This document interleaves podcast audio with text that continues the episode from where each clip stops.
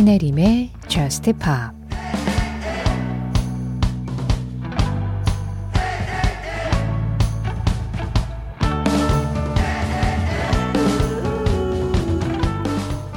생각이 많아질수록 할 수 있는 건 더 적어지네. 모든 게 날 남겨둔 채 떠나고 난 네 안에서 길을 잃어 헤매고 있어.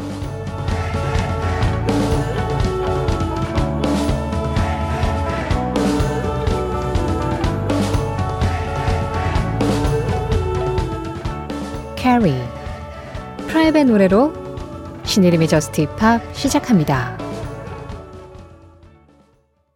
신의림의 저스트 힙합 시작했습니다. 오늘은 프라이빗 캐리 그리고 세일러 밀스의 스파게티 이 두 곡의 노래로 문을 열었는데요. 어, 마지막에 스파게티 딱 한 입 하는 소리 되게 귀엽네요. 세일러 밀스의 스파게티는 0512번님이 신청해 주셨습니다. 그런데 이 맛있는 노래에 역시 또 먹을 게 생각나는 문자를 함께 적어주셨어요. 신혜림 작가 목소리는 참기름 바른 절편같이 매끄럽답니다. 타 방송 클래식 프로그램을 듣는데 목소리가 약간 허스키하신 피아니스트 DJ 분께 사연자가 저런 멋진 표현을 하시더라고요. 근데 그걸 듣는 순간 그건 신혜림 작가지 그랬습니다. 참기름 바른 절편같이 매끄럽다. 아, 절편 먹고 싶네요. 절편 그냥 그 자체도 맛있는데 거기에 참기름을 발랐으면 고소함이 더해지잖아요. 막 그 참기름 향이 지금 코끝에 막 어른거리는 것 같아요. 근데 이 표현 때문에 앞으로 Just Pop만 시작하면 절편이 떠오르면서 막 배고파지시는 거 아니에요? 저 약간 허기지는 것 같은데. 아, 최혜인님, 일이 왜 이렇게 해도 해도 끝이 없을까요? 다 버리고 도망가고 싶네요. 오랜만에 좋은 노래를 알게 돼서 신청하고 갑니다. 쉐인 워드, Breathless. 아, 다 버리고 도망가고 싶을 때, 저도 이럴 때가 있었거든요. 아니, 뭐, 일하는 사람들 누가 안 그러겠어요? 다들 한 번쯤 이런 생각하죠. 근데 저는 그게, 이런 생각이 굉장히 절정에 다다랐을 때, 그때 허리를 다쳤었어요. 정말 무슨 개시처럼 갑자기 허리를 다쳐서 2주 동안 아예 꼼짝을 못하고 누워 있었거든요. 그러고 나면 다시 일하고 싶어질 것 같죠? 아니에요. 되게 좋았어요.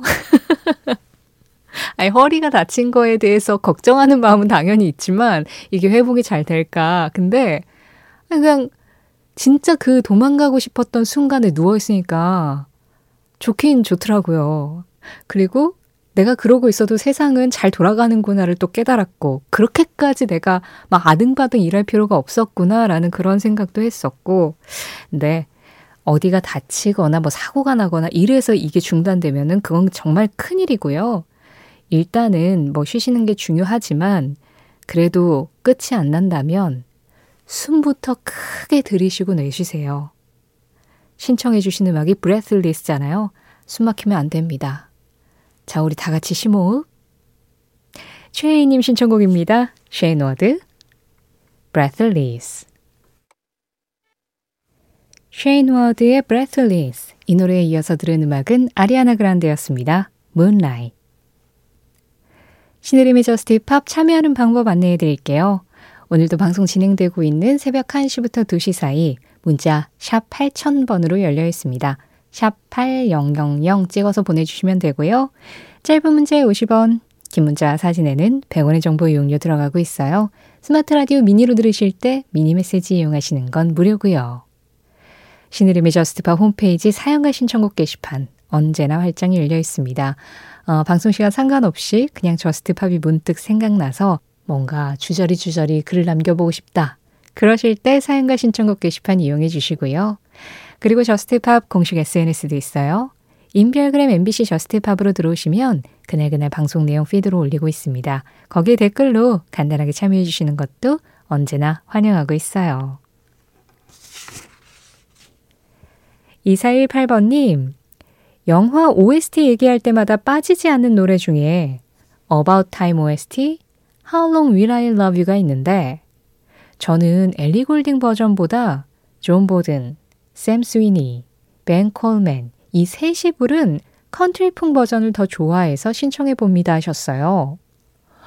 아, 그쵸. 이 How Long Will I Love You 특히 엘리 골딩 버전은 JUST POP에서도 진짜 매번 많이 나온 노래 이렇게 순위 정리하면은 항상 상위권에 있었던 노래긴 해요. 그만큼 많은 분들이 좋아해 주셨는데 신청해 주신 이 버전도 About Time OST에 들어 있습니다.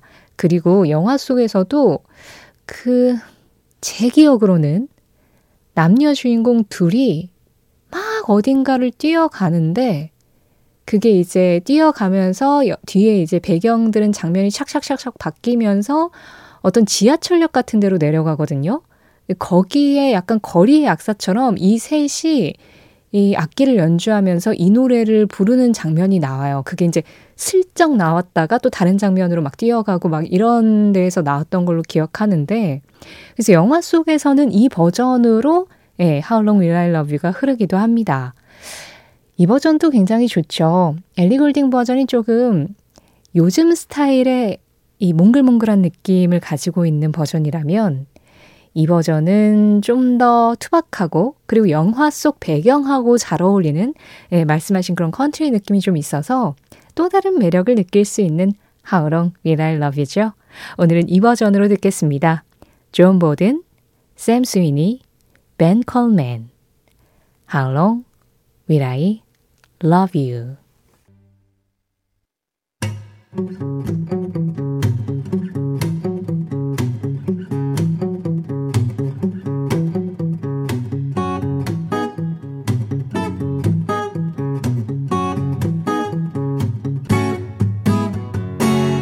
신혜림의 JUST POP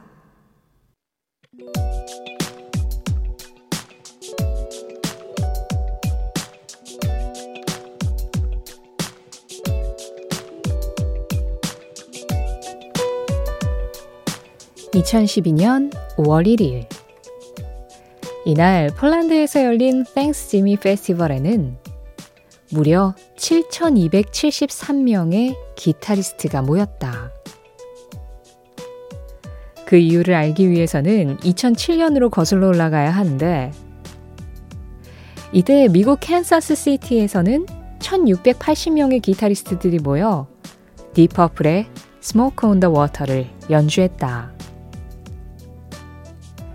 그리고 이것이 가장 많은 인원이 동시에 기타를 연주한 것으로 기네스 세계 기록에 올라갔던 것.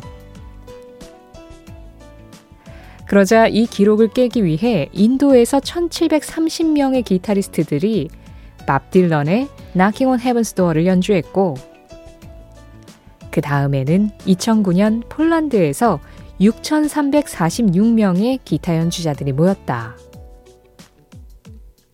그런데 이 기록을 2012년 같은 행사에서 더 많은 인원을 모아 갱신한 것이다. 이날 7,273명의 기타리스트가 연주한 음악은 The Jimi Hendrix Experience의 Hey Joe.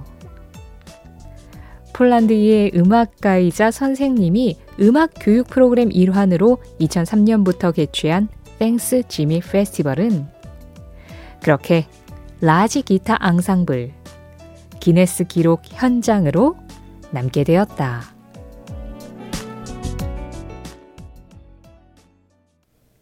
그 장면, 그 음악. 오늘은 2012년 5월 1일 The Jimi Hendrix Experience의 Hey Joe와 함께 기네스 세계 기록 large guitar ensemble 현장을 다녀왔습니다.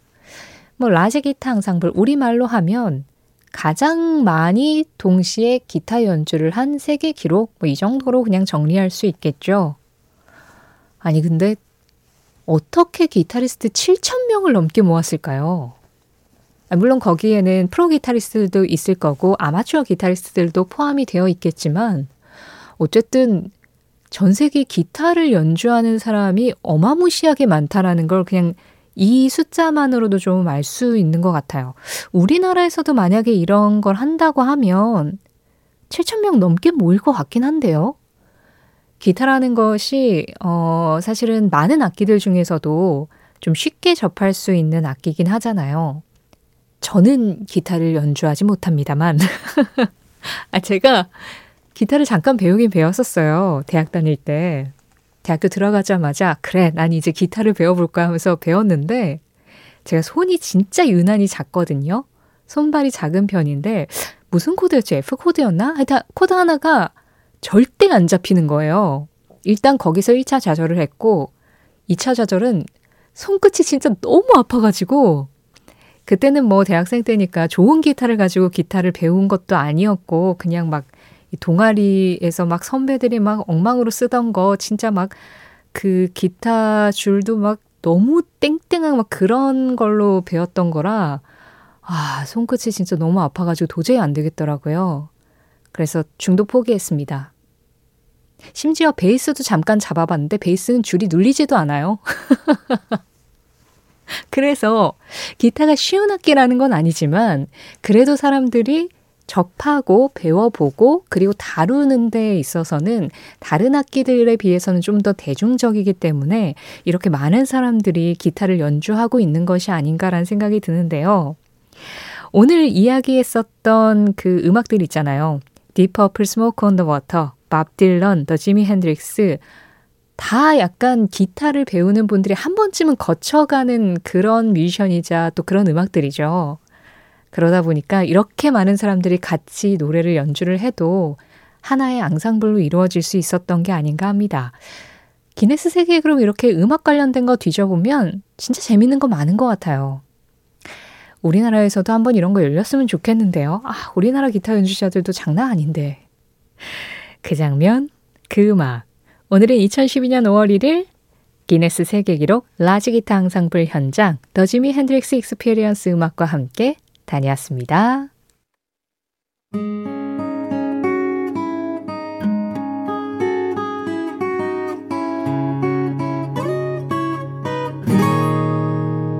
신혜림의 Just Pa 노래 두 곡 이어서 들었습니다.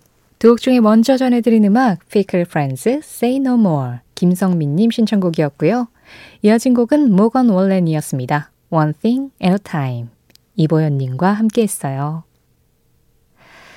아, JUST POP 이번에는요. 아이디 Sonic Station님의 사연을 전해드릴 건데요.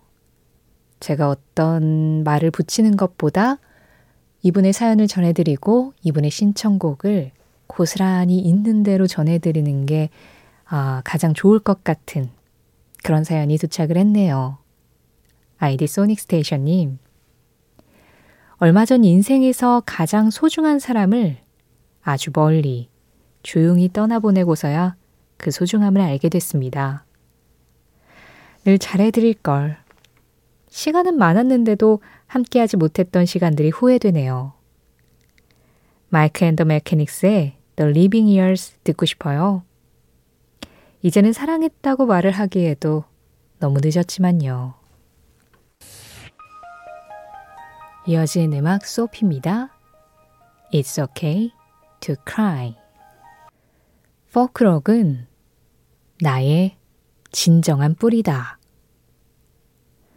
알란 파슨스 알란 파슨스의 한마디에 이어서 들으신 음악은 Alan Parsons Project의 Time이었습니다. 2380번님 신청곡이었어요. 어, Alan Parsons Project는 사실 그 시대에 가장 최첨단 스타일의 사운드를 항상 시도를 했었던 그룹이죠. 알란 파슨스가 엔지니어 출신이었기 때문에 이 사운드를 어떻게 조합을 해서 어떤 식으로 새롭게 만들어낼 수 있는지에 대해서 많이 고민하고 또 음악을 써냈던 그렇게 발표했던 그룹이 Alan Parsons Project였는데 그런 알란 파슨스가 본인의 뿌리는 포크록이라고 얘기를 했습니다. 아마 그런 실험의 와중에도 Alan Parsons Project의 음악들이 정말 좋은 멜로디로 우리 마음에 남잖아요. 그 멜로디감을 유지할 수 있었던 이유는 포크록에서 본인의 뿌리를 찾았기 때문이 아닌가라는 생각이 들었어요. 나의 뿌리는 어디에 있을까? 그래서 나를 지탱하고 있는 힘, 나의 색깔을 만들어내는 힘은 어디에 있을까를 좀 생각하게 하는 한마디였습니다.